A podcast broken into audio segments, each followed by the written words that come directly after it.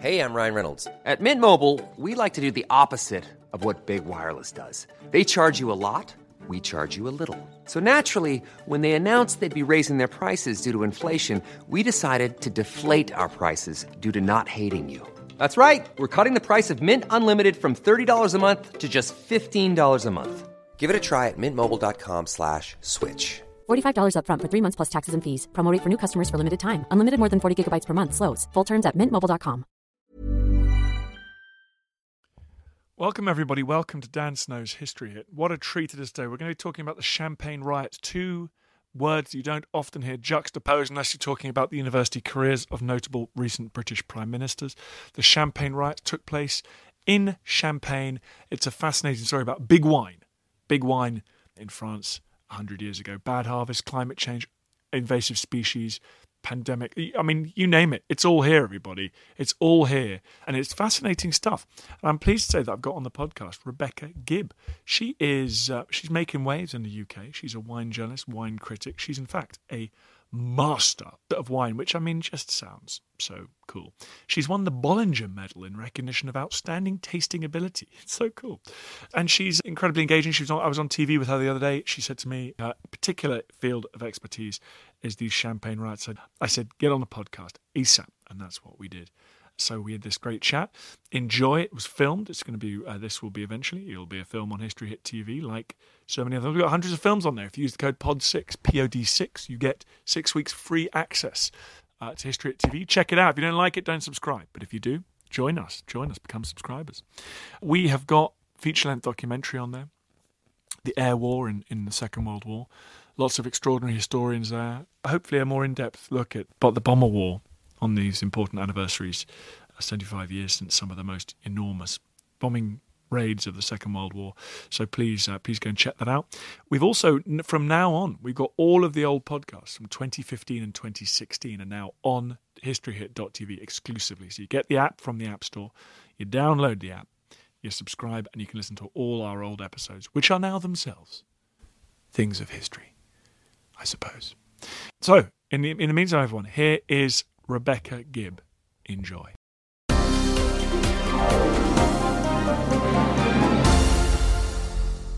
Thank you so much for coming on the show. You're welcome. You asked nicely.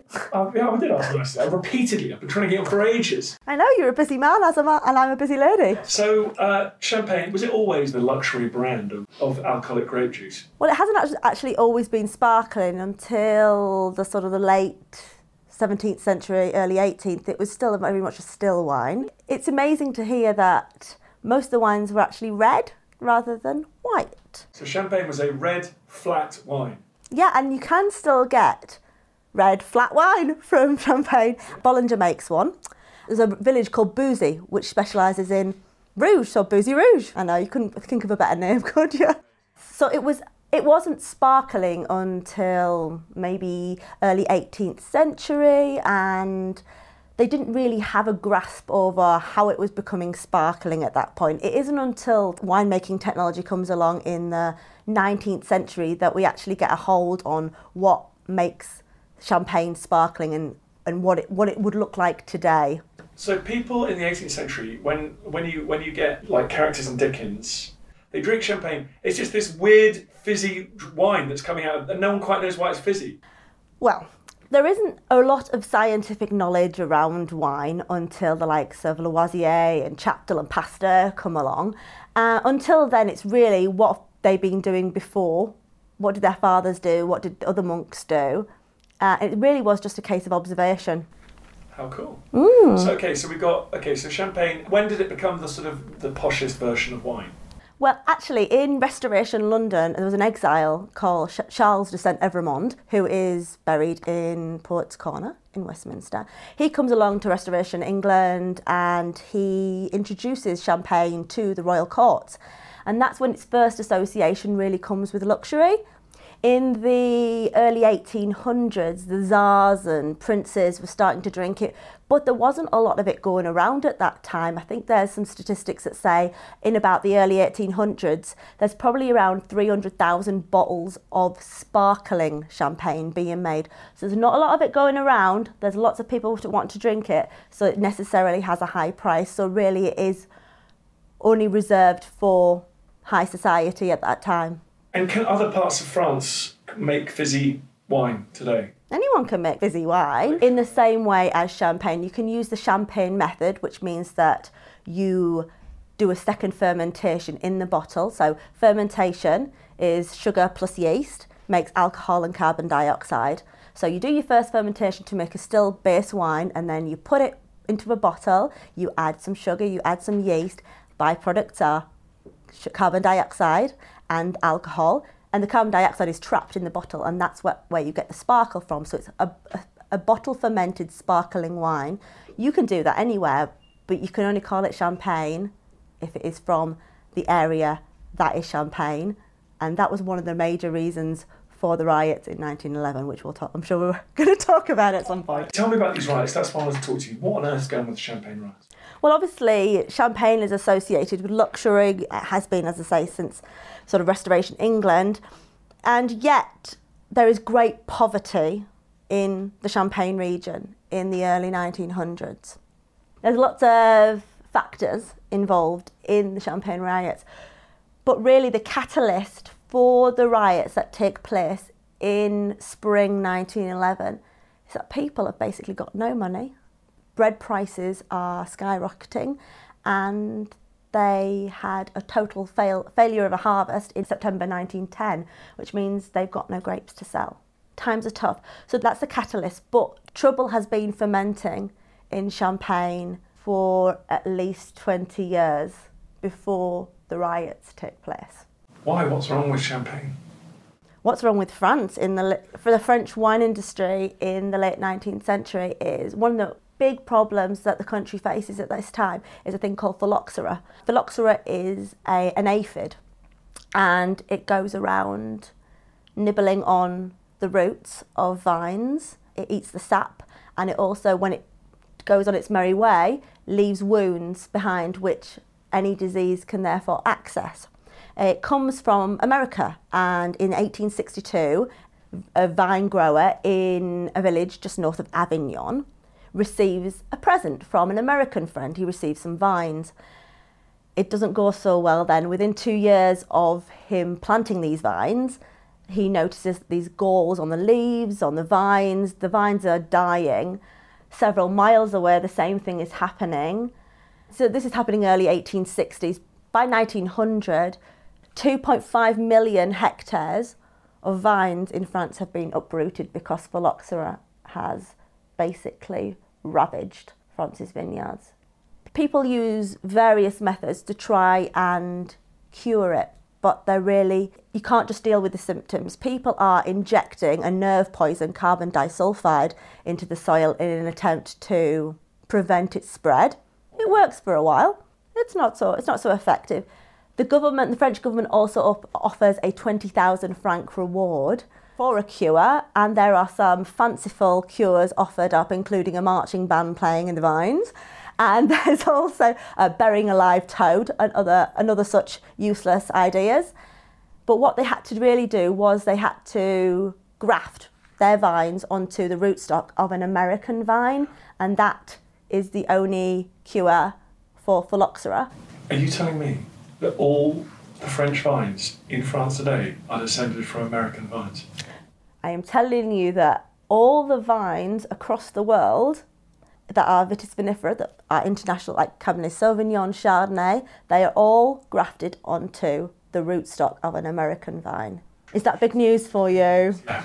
I mean, uh, my French brother, I have a half brother who's French, really, and he's going to have a heart attack when he hears that. Sorry, Matt. Yeah, it's true. But if, if it wasn't for American, what known as American rootstocks, there would be no French wine industry today. Really?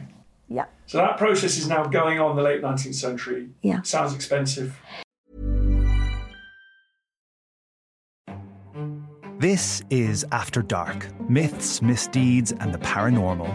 The podcast that takes you to the shadiest corners of the past, unpicking history's spookiest, strangest, and most sinister stories. I'm Maddy Pelling. And I'm Anthony Delaney. Join us every Monday and Thursday, and we'll take a look at the darker side of history from haunted pubs to Houdini to witch trials and arsenic laced breakfasts. Follow After Dark Myths, Misdeeds, and the Paranormal wherever you get your podcasts. Brought to you by History Hit.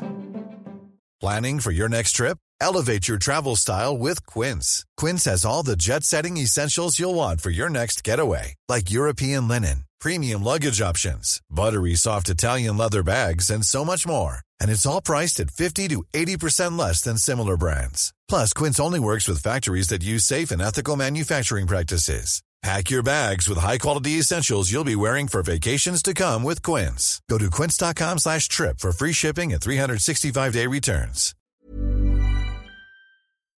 Looking for the perfect gift to celebrate the moms in your life? Aura frames are beautiful, Wi-Fi connected digital picture frames that allow you to share and display unlimited photos. It's super easy to upload and share photos via the Aura app. And if you're giving an Aura as a gift, you can even personalize the frame with preloaded photos and memories. And also remember, when you use a messaging apps, they shrink the photos. You cannot print those out. You cannot blow them up. This is high quality imagery going to one of the most important people in your life.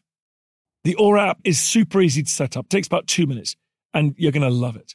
There's free unlimited storage, add unlimited photos and videos, and invite as many people as you want to a frame. Right now, Aura has got a great deal for Mother's Day. Listeners can save on the perfect gift by visiting auraframes.com to get $30 plus free shipping on their best selling frame. That's A U R A frames.com. Use code Dan Snow at checkout to save. Terms and conditions apply. It's very expensive. It's not necessarily the cost of the wood to create the new vine, it's actually the cost of uprooting your entire vineyard and then replanting it. If you want to replant a vineyard, you have to wait between three and five years for a crop. Oh my goodness. So there are the, a lot of these vineyards having to rip out their vines and then they're having to replant at great expense. They haven't really got any life savings left. They don't have any assistance from the government to do this. And then on top of that, in the early 1900s, there are crop failures through mildew, there's lots of rain, there's rot. People aren't able to harvest. They've got, then this is one of the great problems for Champagne and the rest of the country in 1910 that they've got a string of failed harvests on top of having to replant, huge financial problems. And are most grape producers in the Spirit, they kind of artisanal who then give their grapes to the local vineyard? I mean, how, so, so, they're not, they're mm. smallholders, are they? Champagne has a unique structure in that it's very fragmented and people who own vineyard parcels own very small vineyard parcels and they don't have the infrastructure to produce the wine. So that's why you've got the likes of Moët & Chandon or Louis Roederer, they're champagne houses. They don't own enough vineyards today, even today, to fulfill all their needs to make their wine. So what happens is there are grape growers and there are wine producers in Champagne. And the grape growers are selling their grapes to these big houses on negociant. And if they haven't got any grapes to sell, what are you going to do? The, the champagne houses, however, have got reserve stocks from previous vintages, so they're able to draw on these reserves in difficult times, so they're not as, as highly affected. And you've got First War on the horizon, which is not easy in Champagne either. But anyway, so let's talk about when are the riots? So the riots start to occur in the first three, four months of 1911. Oh, 1911, turbulent year. And the harvest has failed in September 1910 they harvested around 2% of what they would do on average. 1907 was a terrible harvest, 1908 was a terrible harvest, 1909 was a very small harvest, although the quality was good, and then you get this absolute cataclysmic harvest in 1910. So no one's got any grapes to sell, and yet this is the time when champagne sales are at record highs. People are drinking a lot of champagne by now. Champagne sales almost double between 1890 and 1910. So you've got 300,000 bottles being sold in the 1800s to these czars and princes, 39 million bottles by 1909. But there are no grapes. So where's all the wine coming from? It's not coming from the Marne department or the Aube department, which is the traditional heartland of champagne production. So you're, all your big champagne producers are buying in the grapes from elsewhere? The unscrupulous ones are, yes They are buying in grapes from the Languedoc, thank you to the railways in the 19th century, and, and also lots of the wines coming from the Loire Valley. They are being trucked in by rail to Epernay station, and then they're going into the cellars of these negociants, and they're coming out sparkling and with a champagne label on it. People are pissed off. And, and people therefore blame lots of the negociants for depressing grape prices. Supply and, de- supply and demand economics suggests that if your sales are at record highs and your grape harvest is at a record low, the price for grapes is going to necessarily be high. However, that doesn't work when You can cheat. you can cheat. And so all of these grape growers in Champagne Mm. take matters in their own hands. Yes, they do. Things come to a head in April 1911. Things have been boiling uh, in the first few months of 1911. There are isolated incidents of villagers going into one of the, some of the merchants' houses and basically tipping, emptying casks down the street, of glass bottles being strewn all around the uh, all around the village, and obviously nobody was saying anything. The police would arrive and everyone would be back in their houses. But things come to a head in April 1911. The government have been moderately involved in coming up with some regulations to prevent fraud from happening. But they've been dilly dallying and they haven't been implementing these laws. And the producers are just sick of it. And so in April 1911, they take to the streets and they take to the vineyards. And in the village of Aÿ, which is where Bollinger is based, for example, there are barricades put up, there are champagne houses burnt to the ground, and the government by that time has already brought in troops. So there are troops stationed in Champagne to try and maintain peace. They've seen that trouble is fermenting since, nine, since the 1910 harvest failed, and they are trying to keep cap on it. But there are too many vignerons. And in April 1911, they do around the equivalent of about a million pounds worth of damage to various champagne houses, and there are about 40,000 vines that are trampled or burnt or raised. It's, it's quite interesting to know that a lot of those vines that were damaged belonged to the unscrupulous merchants. There is a book called The Livre Noir des Assassins. So basically, an anonymous pamphlet has been produced in early 1911 that lists down all those producers who are thought to be acting fraudulently. And it's interesting to know that the champagne houses that were targeted in these attacks were the ones that listed in this book. Okay, so it's um, it's action, quite directed action at these uh, at these houses. What is the effect? Do the, does the government, the troops, and uh, uh, they crack down presumably not on the fraudsters but on the, the people rioting? Absolutely. And, and in the town of Epernay on the same day, the cavalry charges at another protest, and villagers on the street are opening their doors for people to escape the sabres that are being swung at them. But that because of the violence incited on these days in April, a lot of people turn against the vignerons. Um, they didn't like the violence. One of the one of the cinema local cinema owners. He went out into the street to film what was happening, to then show it in his cinema and his theatre. And it actually turns out that the police then seize this film and use it almost as CCTV, and they arrest 150 people that they see on this film. As a result, arrests are made and then trials take place in a mining town an hour to the north of Epernay, uh, in Douai. Uh, there's a trial of around 46 people. But the jurors are all miners, they and they take pity on the vignerons. They, they're experiencing similar hardship at this time, and there are only a few that are actually convicted. What is the long term impact of, of these riots? It's interesting to note that tensions that were fermenting then start to go on a simmer after the riots, the government has decided that it will create a zone where you can only make champagne and it's now going to implement those measures. So the riots worked. In a way, yes, the riots kind of worked. The government agrees to implement the measures around the zone of Champagne. So now there is what the an embryonic, what we call an appellation.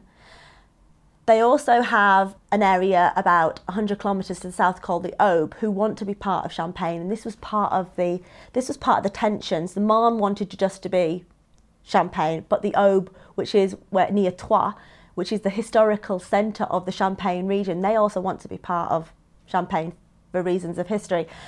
And so that what the, the government does, it's, it creates the Marne is the most prestigious champagne zone, but you can also create champagne as a deuxième, a second zone in the Aube. It's a bit of fudging, but it works for now. These riots are happening in April, and by May and June, the vines are flowering again. It's time to get back into the vineyards for these vignerons to get ready for the next harvest, which turns out to be bountiful. And those economic issues are less pressing once they have grapes to sell. Did everything go back to the way it was before, or were there were there changes in the relationships between the the, the, the grape growers and champagne houses? Did they forgive them? The big champagne houses, the big famous names, tended not to be the ones that were committing fraud. The tension between the grower and the houses persists to this day because prices pr- the prices of the grapes each year are decided and there's always the houses want them cheaper and the growers want them to be more expensive and there's that tension with that structural tension within champagne which continues to this day As people around the world want to drink champagne, there's enough grapes, are they? They've managed to produce more and more grapes, I guess. Or do they sneak them in? They do not sneak them in. However, in 2008, when champagne sales were at a record high, funnily enough, the INAO, which is the legal body for appellations in France, they announced that they were going to do a review of the Champagne area and that they were looking at increasing the vineyard area by about a thousand hectares.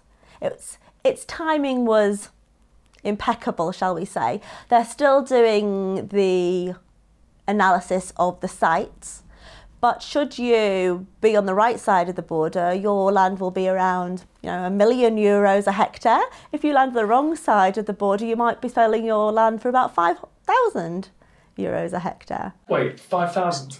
Well, if you can't plant vines in Champagne, you can plant cereals. That's the difference. A million versus 5,000. Wow. If you're in a Grand Cru vineyard in Champagne, you're going to be paying at least 2 million euros a hectare. Hectare is not very big. Uh, it's only a matter of time before we're sitting here and you're telling me that the French have decided that there's a little area of southern China that they're going to allow to be uh, grown champagne. I can see it. Well, thank you so much. That was uh, what a what weird and wonderful story uh, into an industry that we all think we know about. Um, is your book just about champagne?